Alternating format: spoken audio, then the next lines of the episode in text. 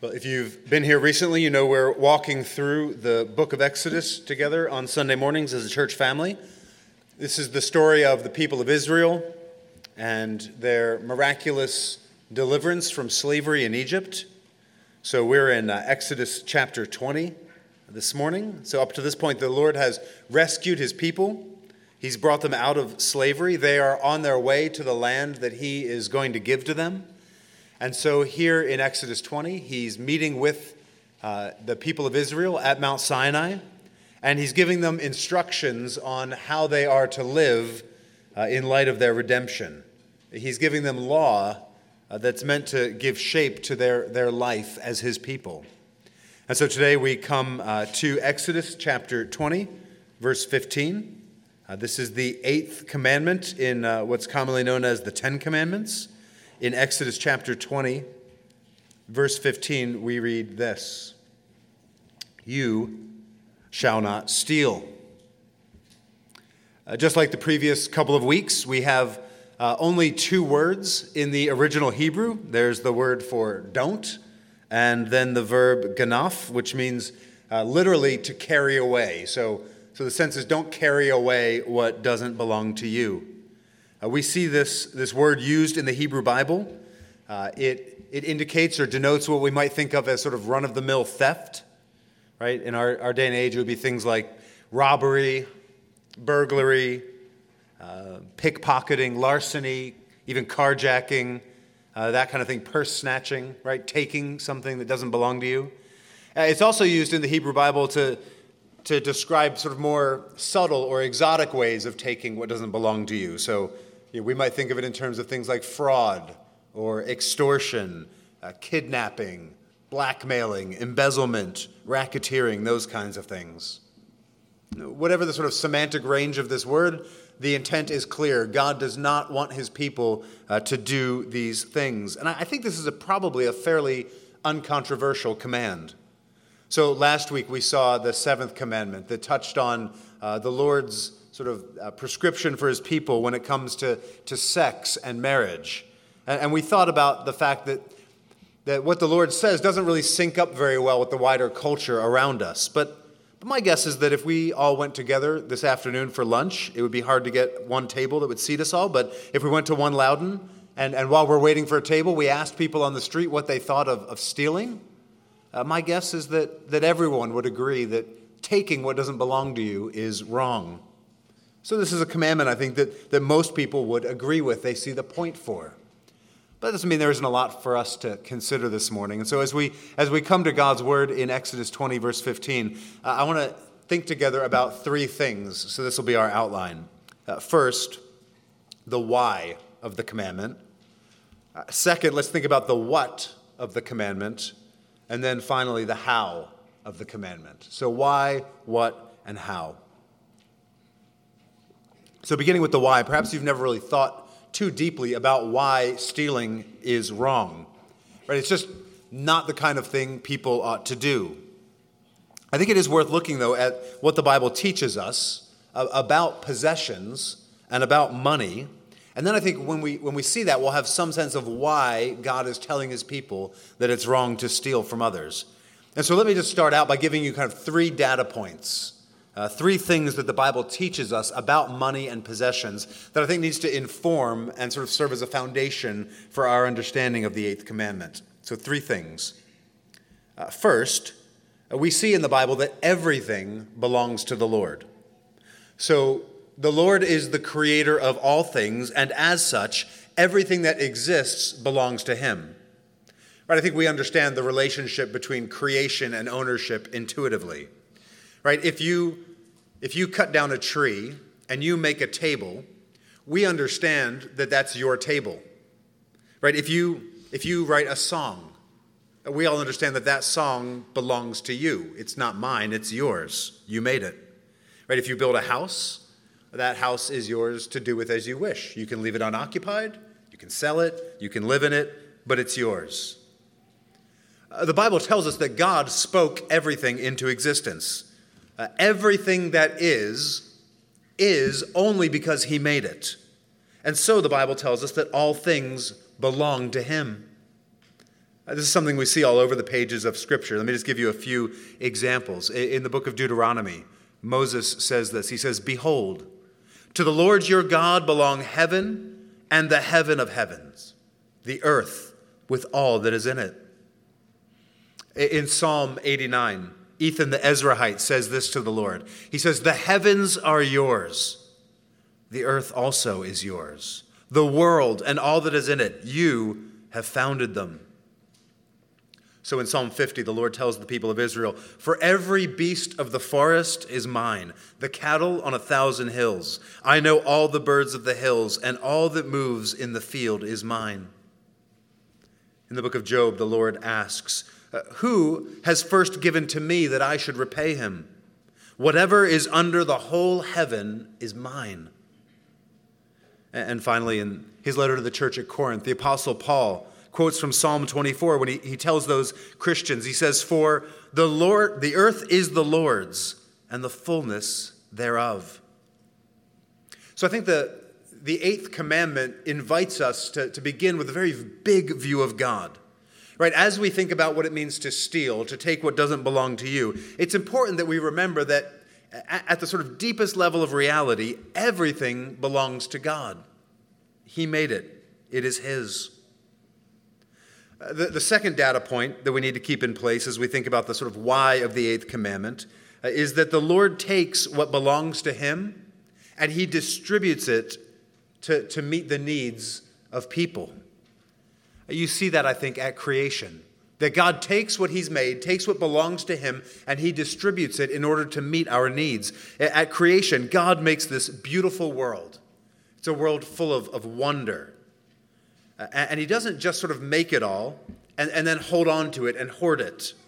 But what we see at, at creation is that it actually pleases God to create and then give away what He's made. So He puts Adam and Eve in the garden.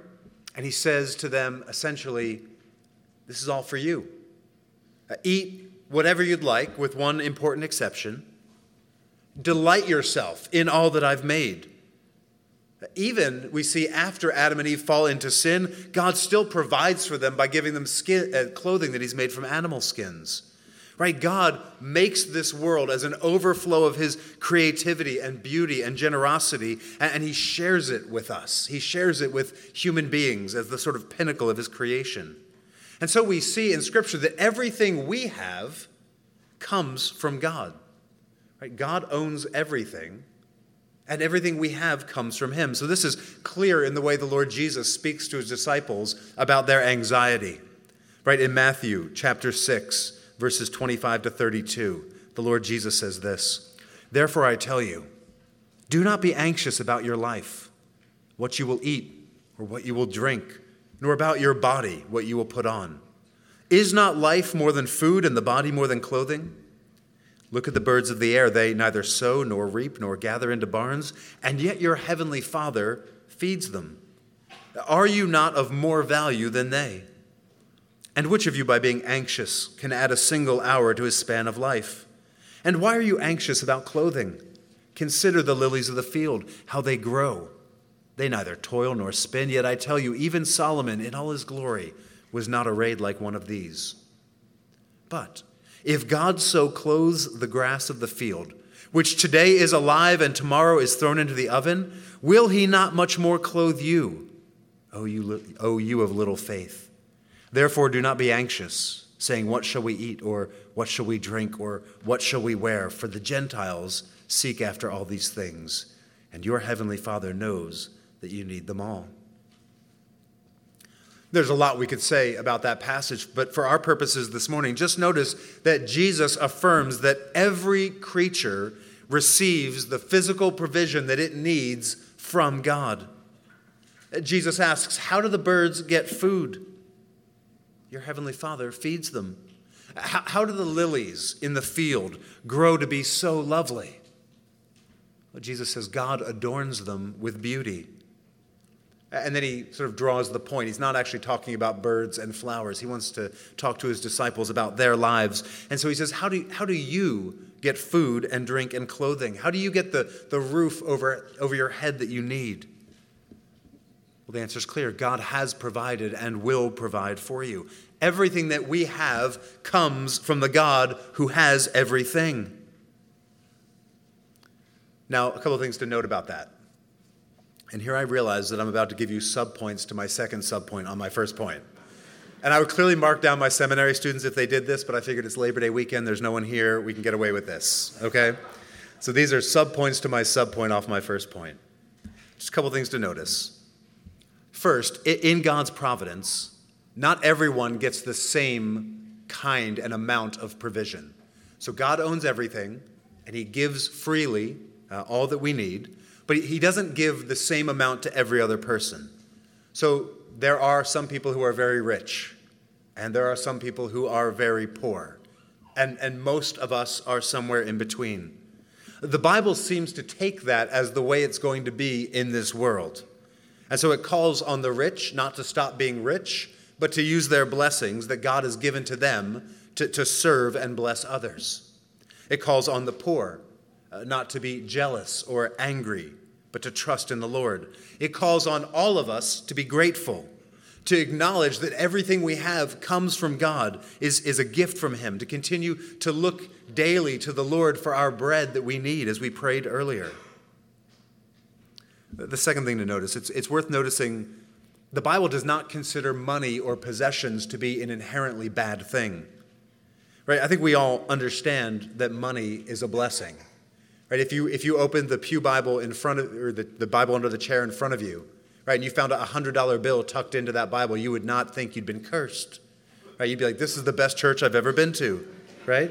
We know money is good, but we sometimes feel guilty about it, as if it would be more spiritual if we could get by without it. Uh, but God made this world, and He knew that we would have needs. And in his love, he provides for those needs. And so, certainly, money can be problematic, it can be dangerous. Right? It does a lot for us. And so it's tempting to look to money and possessions as a substitute for God Himself. But in and of itself, the Bible portrays money as a good thing. It's a blessing from the Lord, it's part of His kindness, a way of meeting our needs. The third thing to, to notice is that it's worth noting here that the eighth commandment, and really the rest of the Bible as well, it, it does seem to clearly support the idea of personal property. Right, there, there's a way of thinking, I think, that might be, be attractive that says that it's sort of selfish and even sub Christian for you to own things. That, that in a perfect world, in a better world, everything would just be held in common all the time. Uh, but the Bible seems to understand that even though God owns everything, uh, when they are distributed to individuals, you can, you can understand them to be yours or, or, or mine. Right? That's really kind of foundational to the commandment not to steal. Right? It assumes that you have personal property that does not belong to me, something that I don't have a right to, something I can't take without your permission. Okay, so now out of that subpoint back to the third, or back to our, to our sort of main show here, the third data point. We, we've seen God owns everything, and he distributes it according to his will. Uh, the third thing for us to see in terms of the why of this commandment uh, is that the normal means that God has appointed by which he distributes his things, his possessions to people to meet their needs, the normal way God does that is through work. So God owns everything. He distributes what we need to us, and the, the normal way that He does that is through work. So there are exceptions to that. Things like the, the charity that we saw Boaz extend to Ruth in Ruth chapter 2 earlier in our service. Uh, the Bible speaks uh, positively about the idea of inheritance, uh, a parent passing on possessions to a child. But, but normally, uh, the way that you would expect to get wealth or to acquire the things that you need in life is through work. So in Genesis 2, again, God creates a beautiful world and he puts man and woman uh, in his garden and it's abundant and lush. It has everything they need. Right, but notice he doesn't tell Adam and Eve to, to simply sit there like baby birds with their mouths open, sort of waiting for the things they need to be dropped into their mouths. No, God tells them there to work, to cultivate the land, to make it fruitful. I won't belabor this point. I don't think it's very controversial, but it is really the clear teaching of the Bible. You see this particularly in the book of Proverbs, where, where having the things you need, having provision, and, and work are connected for us so clearly. So Proverbs 10, verse 4 says, A slack hand causes poverty, but the hand of the diligent makes rich. Proverbs 12, verse 11 Whoever works his land will have plenty of bread, but he who follows worthless pursuits lacks sense. Proverbs 13, verse 4 The soul of the sluggard craves and gets nothing, while the soul of the diligent is richly supplied. Proverbs 14, verse 23 In all toil there is profit, but mere talk tends only to poverty. Right, we could keep going, but you get the point. Uh, the normal way that we acquire the things we need is by, is by working for them. And so, as we think through the command not to steal, we want to realize that, that as we obey the negative of that command, as we sort of heed its prohibition not to steal, right, the opposite virtue that we need to cultivate is the habit of hard work. Uh, we'll come back to this verse a bit later. We read it earlier in Ephesians chapter 4. But this is why the Apostle Paul, writing to, to new Christians, more than a thousand years after Moses gives the Ten Commandments at Sinai, he tell, the Apostle Paul tells these Christians, let the thief no longer steal. This is Ephesians 4, verse 28. Let the thief no longer steal, but rather let him labor, doing honest work with his own hands. So, so we can say that the opposite of stealing, in a sense, is working hard, doing honest work with your own hands to get what you need.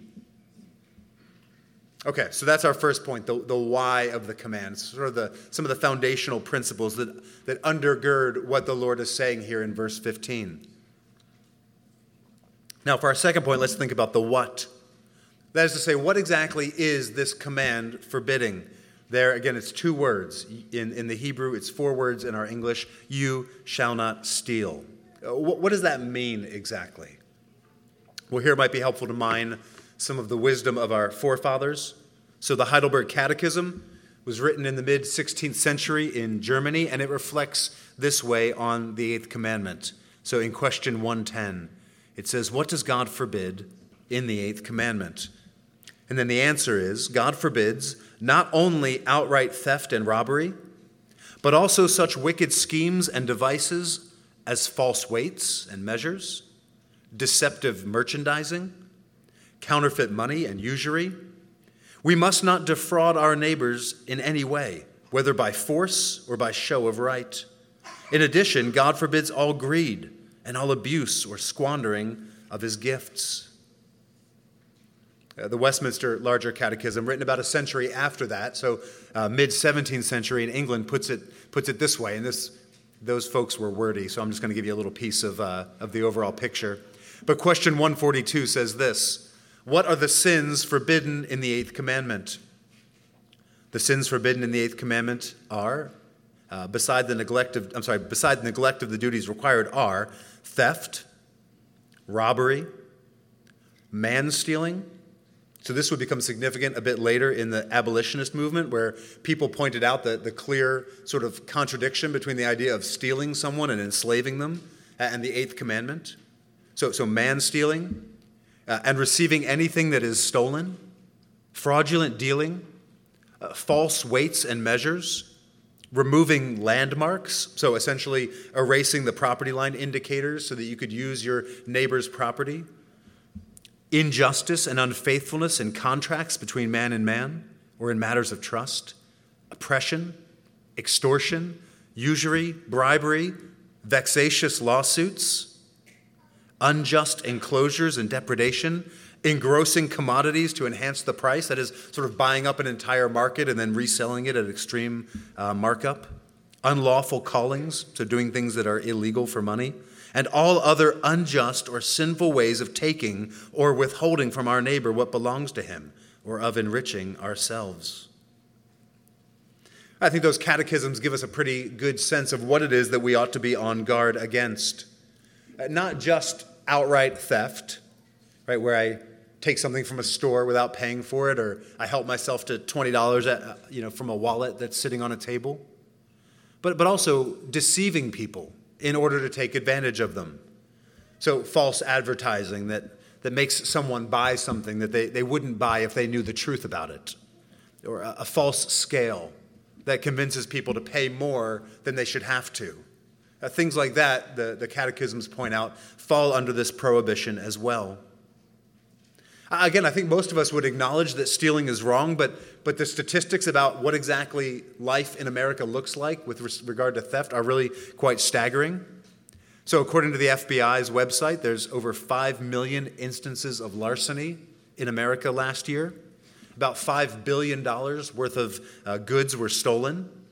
So, 50% of all sort of larcenies were stealing things from people's cars or shoplifting from stores. I mean, even just a few months ago, uh, someone drove away in the church van to find out that someone had, had helped themselves to the catalytic converter one night, right? These things just happen. People steal, they take things that don't belong to them. As crazy as that is, it only represents a, possessions that were actually physically stolen. They don't include things like embezzlement, confidence games, forgery, check fraud, right? So you have literally billions of dollars worth of materials being stolen. And those are things that we just think of immediately kind of as, as stealing, right? But how about taking things from a hotel? So, one hotel reported that uh, in just last year's business, they had to replace 38,000 spoons, 355 coffee pots, and over 100 Bibles. The IRS, yeah, that's kind of funny. The IRS, in terms of cheating on taxes, right? The head of the IRS estimated in last October that tax fraud would cost the US government over $1 trillion just in one year. Uh, corporate security experts estimate that 25 to 40% of all employees engage in significant theft from their employers. Uh, employee theft, according to one uh, uh think tank, plays a significant role in 30% of the businesses that fail. So 30% of businesses that fail fail in, in significant part due to the fact that their employees are stealing from them. One survey indicates that 58% of office workers admit to stealing office supplies. 77% stole pens and pencils, 44% stole sticky notes, 40% stole paper clips, 2% took plants or paintings, and 2% took office furniture. So, right? But beyond even just taking things from the office, the American Payroll Association reports that time theft right? Either adding hours to your time card that you didn't actually work or, or just simply not doing any work when you're on the clock cost American companies 7% of their gross annual payroll. Right, so think about all the, the ways that we might sort of accept soft theft in our society. Right, think about salespeople who just intuitively and naturally and, and are trained to overcharge. So a few years back, we, we needed a, a roof uh, on our house. The one we had was leaking. It had been repaired multiple times. It was clearly time for a new roof. I called a few companies that had good reviews on the internet, had them come in. Uh, and I remember after talking to a few different salesmen, one salesman came in. this is one of those guys who's like determined to give you the three hour presentation, no matter how many times you ask him to leave your house. And so at the end of this proposal, he, he slides across an estimate, and it was over $60,000 for a roof made of asphalt shingles on a sort of normal sized house. Right? Our house isn't that big. The project wound up costing 14,000. But he was clearly trained to see maybe this guy has no idea how much a roof should cost. And so if I stay here long enough and I slide across, maybe he'll give me $65,000 for this roof, right? And I assume it must work. Uh, otherwise, he wouldn't try it, right? Th- th- that guy's a thief. You know, I just I looked at him and I was like, "You're you're insane." And he, he tried to lower the offer, and I was like, no, like at this point, you're obviously you know not someone that can be trusted, right? But that's that's just kind of normal. It's not just salespeople, right? Medical practitioners who order unnecessary tests in order to jack up billing, people who lie to insurance companies in order to get their claim covered, right? People who take unemployment payments rather than looking for work people who take disability payments when they are physically able to work, people who take welfare checks when they could support themselves, right? We could go on and on and on, listing all the ways that, that we, we might be breaking the eighth commandment sort of knowingly or unknowingly. But I think it's important, again, to understand why this is important to God, to see that these are not victimless crimes, that they, that they do real, if not immediately visible, damage to people. That trillion dollars that the government doesn't get from taxpayers, well, that, that gets passed on to everyone else in forms of higher debt or higher taxes or reduced government services. Right? According to some estimates, up to a third of a, a product's cost, so what you're paying at a store, uh, goes to cover all the different forms of theft that have taken place on this product's way to market.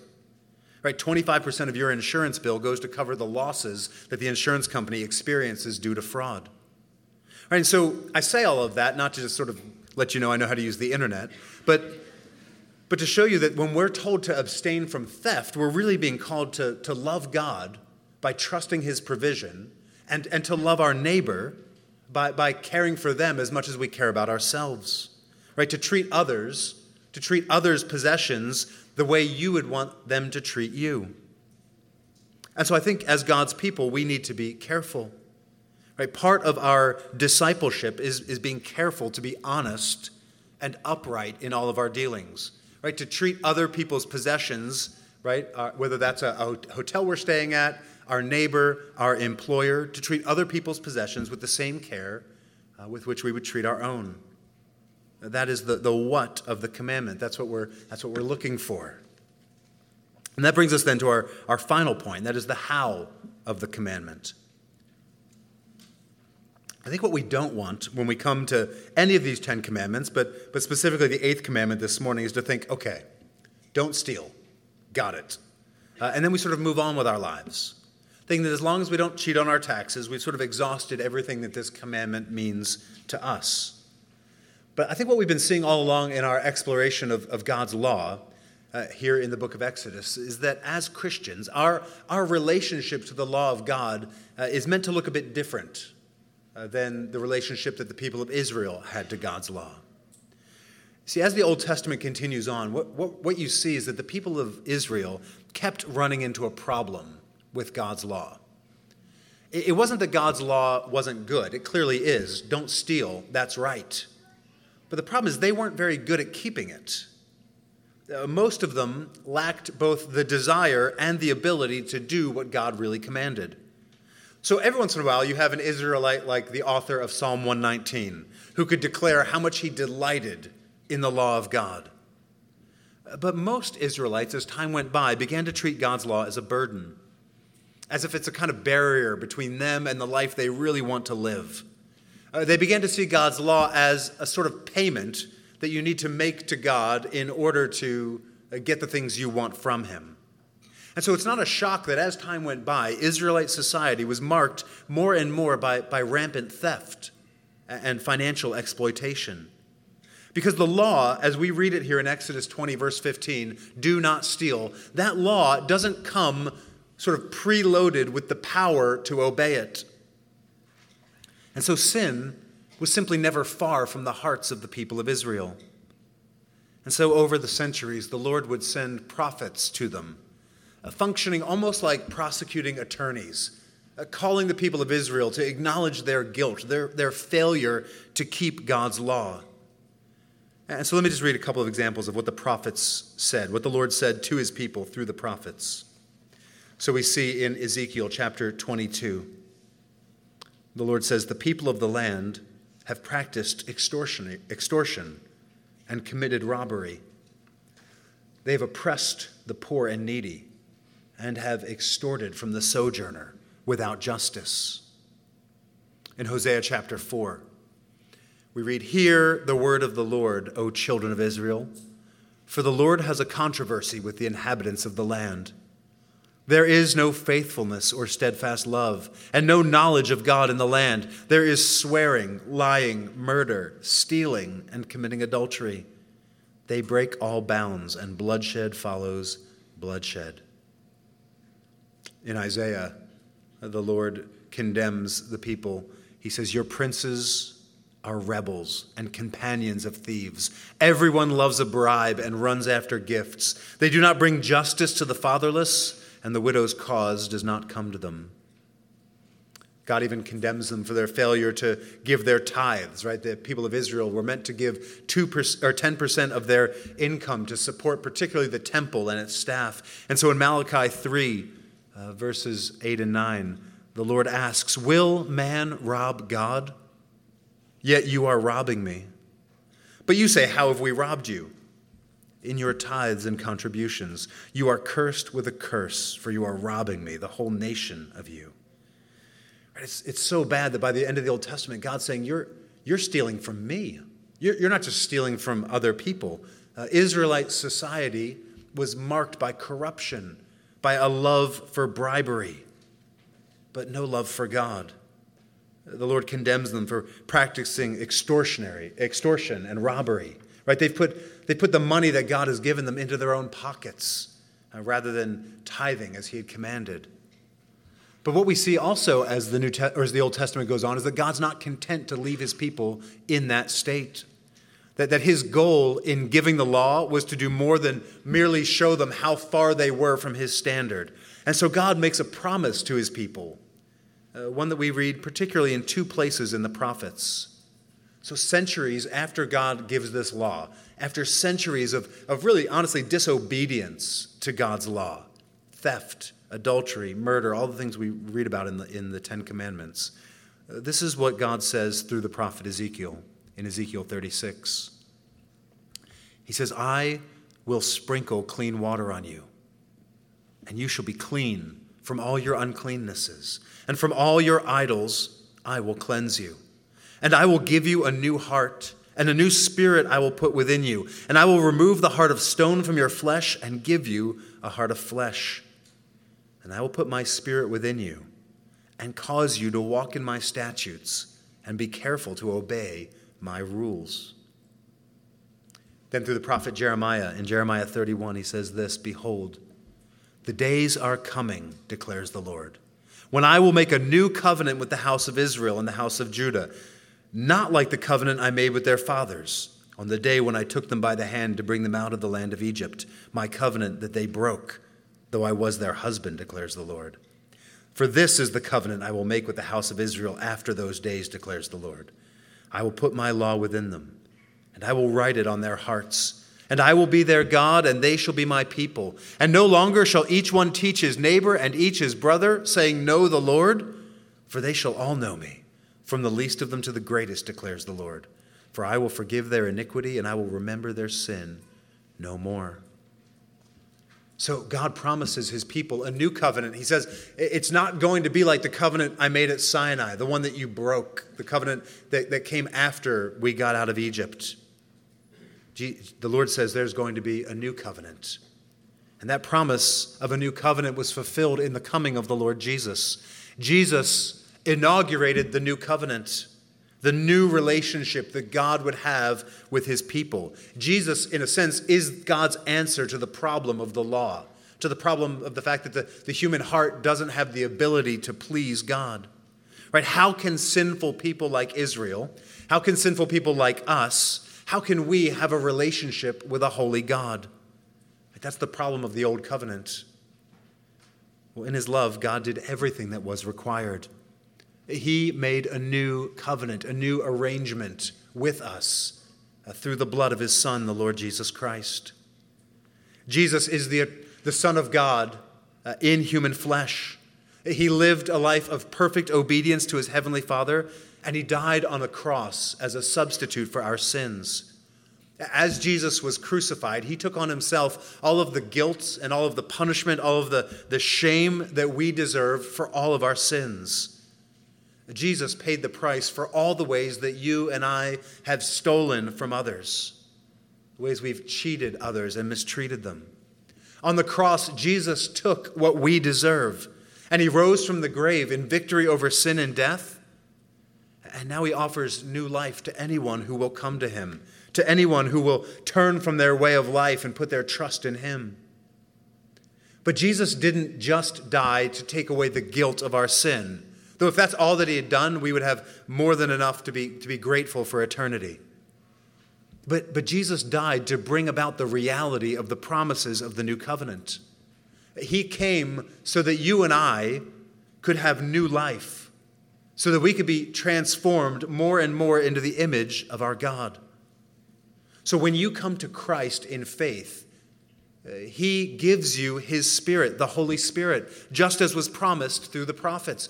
God's Spirit now lives in His people in a way that it, that it didn't in the Old Covenant. In the old covenant, they didn't have the power to obey, but, but now the Spirit of God is in us. And, and Jeremiah says that he, he writes the law of God on our hearts. He makes it so the law is not a burden to us. Oh, I wish I could commit adultery. I wish I could steal. I wish I could murder. But, but no, the, the law now fits in with exactly who we delight to be. Right? Even if sometimes I'm not all that good at it, even if I'm sometimes tempted or I, I struggle, that struggle is not who I am. It doesn't bring me joy or happiness. Uh, my heart's desire as a Christian, as someone who has God's Spirit in him, whose, whose law is written on my heart, my, my desire is to do the will of God. So here's what that means for us. As we come to the eighth commandment, there, there's a way of reading it that would just, just sort of have you walk away saying, okay, self, no stealing for you. Right? Maybe there's some ways you've been stealing, cheating, defrauding that you need to be aware of. You need to repent because, because God is no joke, and you don't want to be the kind of person who does wrong things. So now's the time. Decide you're going to do better.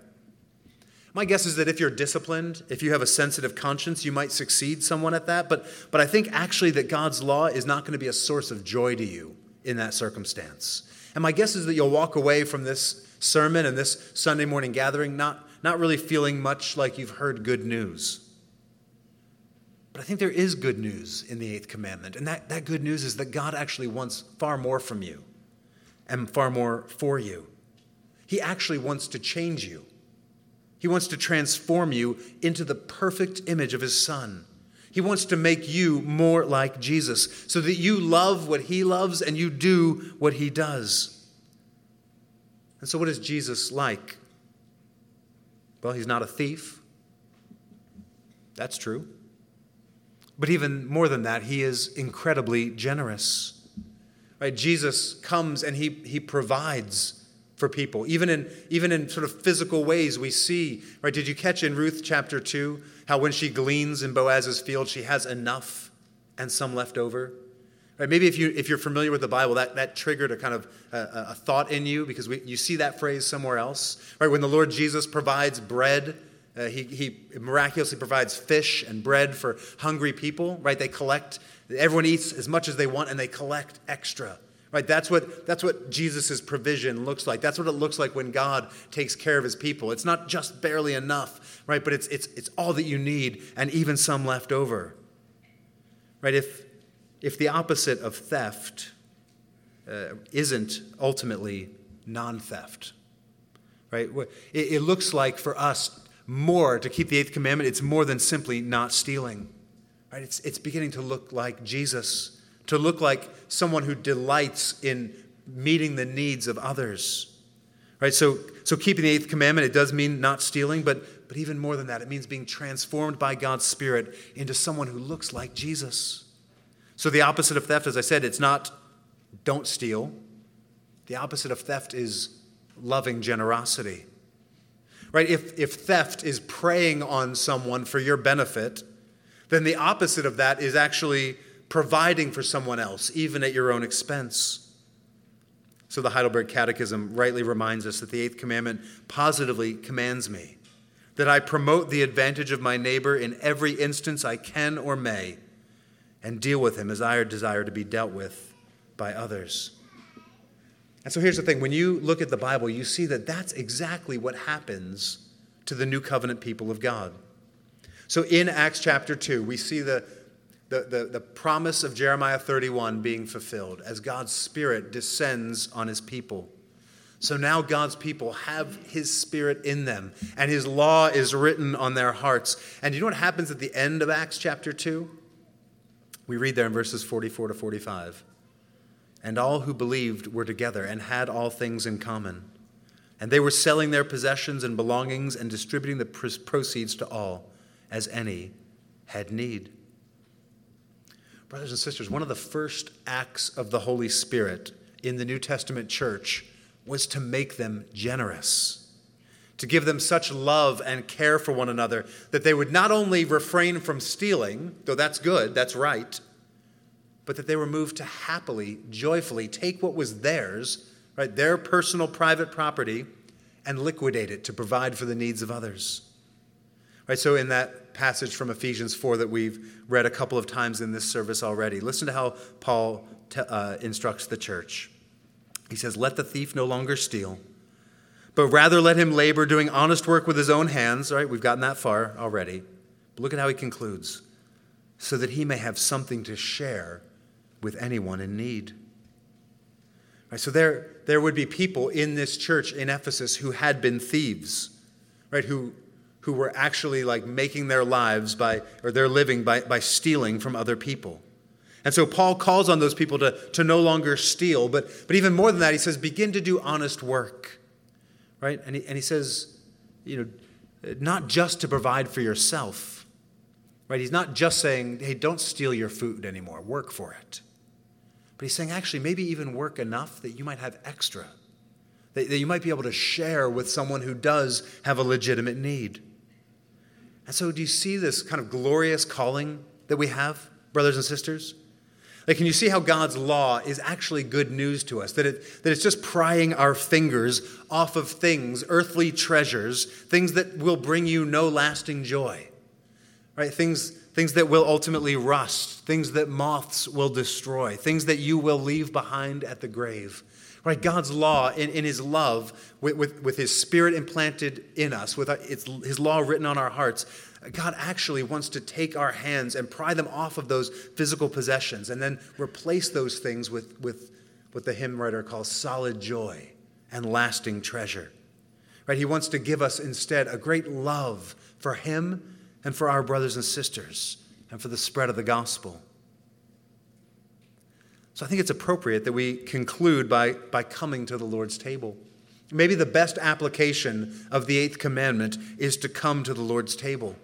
Because it's here, as we come to, to celebrate and to remember the broken body and the shed blood of the Lord Jesus, it's here that I think we see the ultimate perfect picture of generosity, of, of sacrificial love in action. Do you remember how the Apostle Paul encouraged the Corinthians to generosity? In 2 Corinthians 8, he says, For you know the grace of our Lord Jesus Christ, that though he was rich, Yet for your sake he became poor, so that, by his, so that you, by his poverty, might become rich. See, brothers and sisters, Jesus, in a sense, allowed himself to be robbed. He, he allowed himself to be mistreated and abused by sinful men.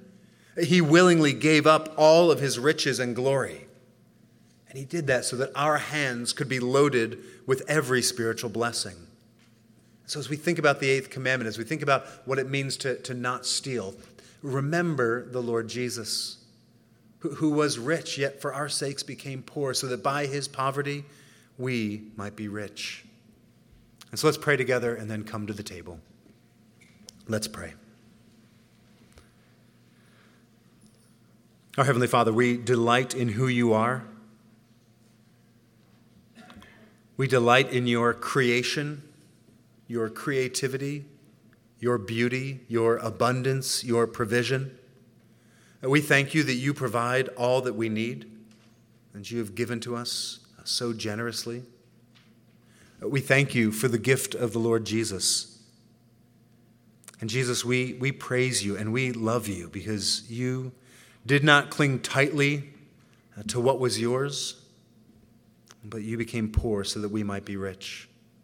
Holy Spirit, would you continue your good work of writing your law on our hearts, of causing us to delight in your ways, uh, of making us more and more like Jesus, so that these, these commands that we read would not be, be dead and inert and lifeless, a burden on a page, would actually be a great source of joy to us. Would you, would you make us a people who delight in providing for the needs of others?